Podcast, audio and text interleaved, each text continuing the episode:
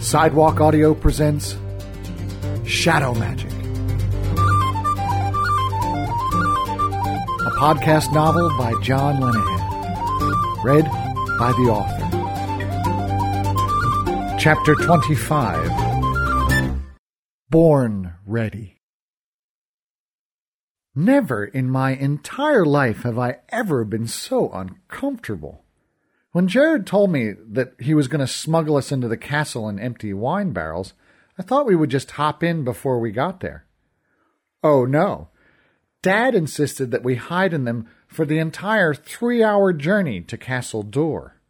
He wanted to make sure we were not spotted en route, which is fair enough, but three hours? The porridge I ate for breakfast was sitting in my stomach like a rock. I had a scary moment when I thought I was going to see it again. I cursed Dahi for cooking it, and then I cursed him again for devising a plan that put me in here and allowed him, along with Jared, to sit comfortably up front. Every bump jarred me like an ice cube in a cocktail shaker, and with every one of those bumps I knocked my head on the side of the barrel. At one point in time, we went over a rock that was so big I hit my head on the lid and howled. Fergal was in the barrel next to me. Shut up, he said. I'm trying to get some sleep. Sleep, I shouted over. How can you sleep when your head's being bounced around like a pinball? What's a pinball? Never mind. Put the blanket next to your head, he said. Then it's not so bad. I don't have a blanket. You're traveling three hours in a barrel and you didn't bring a cushion? I thought you were smart. Didn't you say you went to a place of learning in the real world? Well, I didn't have any courses on how to sneak into castles, I said. Well, that doesn't sound like a very good school to me. Now, will you please keep the groaning down? I suffered in silence. I actually started to wish the cart would drive over a huge boulder that would knock me out. Another concussion would have been a small price to pay if it made the journey quicker.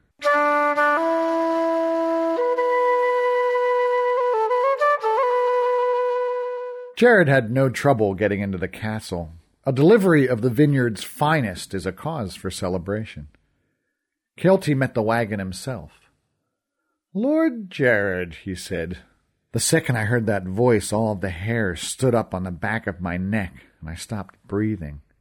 I was instantly terrified, but at the same time, I had to overcome the urge to pop out like a deranged jack in the box and chop his head off. I hope this shipment, Kealty continued, is better than the vinegar you sent me last time. I am so sorry, Lord Kealty, that you found my last batch not to your liking, Jared oozed.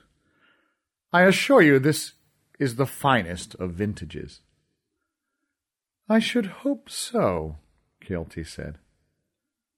I had plenty of reasons for hating my uncle, but the disrespectful way he talked to Jared made me want to throttle him, uh, after I decapitated him. Your daughter is not with you? No, my lord. And why not? You know I wanted to meet her. It is a very busy time in the fermentation cycle. I needed her to supervise the winemaking in my absence. I'm sure she is up to her neck in a barrel of wine as we speak. I had to put my hand over my mouth to stop from laughing out loud. You had to love this guy. Lord Kealty, Jared said, putting on a serious tone, may I ask why you have an entire army on patrol? Is there something amiss I should know about?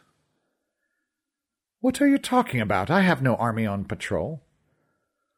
Oh my, Jared said in a fey, aristocratic tone that was definitely not him. It made me smile.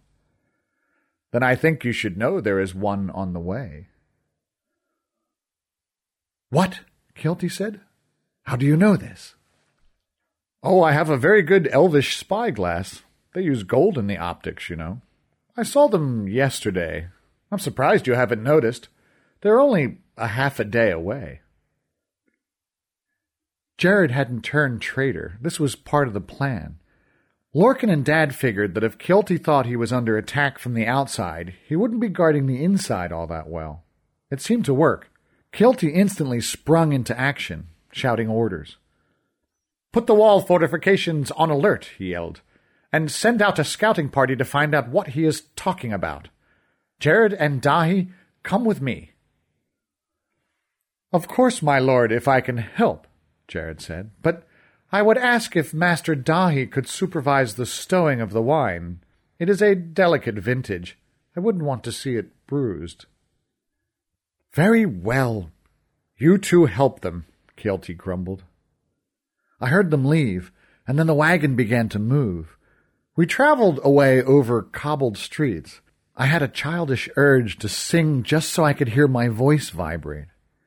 We stopped for the opening of two large doors and then turned left. I could tell by the sound that we were inside. Close those doors, you idiots. You're letting all the cold air out, I heard Dahi bark. Then I heard two bangs, two short grunts, followed by the unmistakable sound of bodies hitting the ground. Fresh air. The things you take for granted. I stood up, breathing and stretching, while everyone else went to work. Dahi crawled under the wagon and brought out the weapons. Araf and Fergal went about stealing the two guards' uniforms. The shocking bit was when Mom, Neve, and Essa started tarting themselves up. They unbuttoned their shirts and pushed up their cleavages. Essa and Mom put on skirts with revealing slits in them, while Neve started ripping one into hers. Essa caught me staring. What are you looking at? she snapped. What are you doing? We are blending in, Mom said, giving me a practice provocative smile. Women of, how should I say, dubious virtue are common in Castle Duir these days. Well, I said to Essa, you look great. She didn't return the compliment with a provocative look. It was more like an evil eye. Got her, Dad said. Stop gawping at the women and help Dahi and me stow the barrels. Dad was being his thorough self. They might not miss the guards, but if someone saw that the wine was still on the wagon, they might know something was up. I promised myself that I would have a word with Jared about putting his wine in smaller barrels. Man, they were heavy. When we finished, Dahi said, I will stable the horses and rejoin Jared. Good luck. We hid behind the door as he left. Mom gave the naked guards a dose of shadow magic that would ensure they slept the rest of the day, and then Dad lined us up for an inspection. People like the women, Dad, and me were commonplace in the castle, so we wouldn't raise too much suspicion. Fergal looked just like the Banshee guard he had stolen the uniform from, but Araf was the problem. Imps were not very welcome in the castle, and the guard uniform could not disguise the mop of sandy hair on his head. He stood out like a sore thumb. That's when Mom pulled out the wig. To call it a wig was to do an injustice to every hairpiece that was ever made. It was supposed to simulate banshee hair, but in reality it looked like a skunk that had been dead on the freeway for a week. Araf put it on, and I lost it. I don't think I ever saw anything so funny in my life. I was laughing so hard that Dad actually slapped me. I'm sorry, I said, struggling to get my composure back. I, I get like this when I'm nervous. Don't. Dad said, in that voice that meant business, a voice I knew only too well. I shot a glance over to Fergal for support, expecting to see his cheesy grin, but he wasn't even smiling. That kind of sobered me up. You three have the most difficult job of all, Dad said to Essa, Araf, and Fergal. Those gold lines must be severed. We will not fail, my lord, Araf said. I felt my stomach churn. This was it. They were my friends, and they were heading straight into danger. Fergal didn't look at me, but Essa and I locked eyes before she left. She smiled, but it was a strange little smile.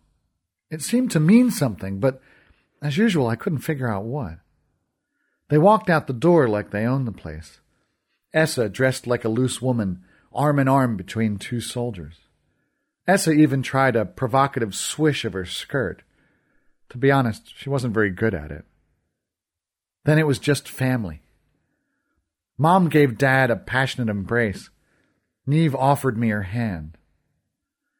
Come on, I said. You're my aunt for crying out loud. I gave her a hug that she didn't return very well. Mom gave me a kiss on the cheek. You look after your father. I will, Mom. I'll see you in the chamber in a little while. They sashayed out the door, and then it was just Dad and me. Are you ready, son? Born ready, Dad.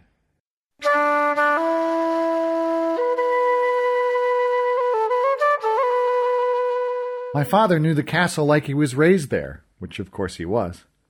We made our way up to the north wing by the way of the servants' stairs. Dad figured, rightly as it turned out, that they would be empty this time of day. A leprechaun was sweeping at the other end of the corridor, but didn't see us. We didn't come across anyone else until we got to the floor the bedrooms were on. Dad stuck his nose into the main corridor and then motioned for me to follow. At the end of the corridor it was a T junction with a grand oak door. There was no one around. That is Kealty's bedroom, he whispered. We tiptoed toward it. I wasn't as worried about the sound of my feet as I was worried about the sound of my pounding heart. We were about halfway there when a soldier came up from the corridor on the left. Kealty had a guard posted at the door.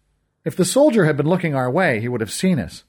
There was an open door next to us. We both ducked into it. That's when we heard the scream.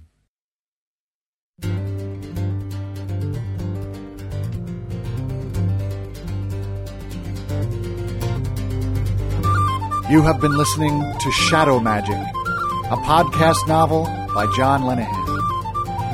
Music gratefully provided by Lunasa. To hear more of their fabulous music, please visit their website, www.lunasa.ie. That's www.lunasa.ie. For more information about Shadow Magic or its author, please visit www.shadowmagic.co.uk. Thank you very much for listening.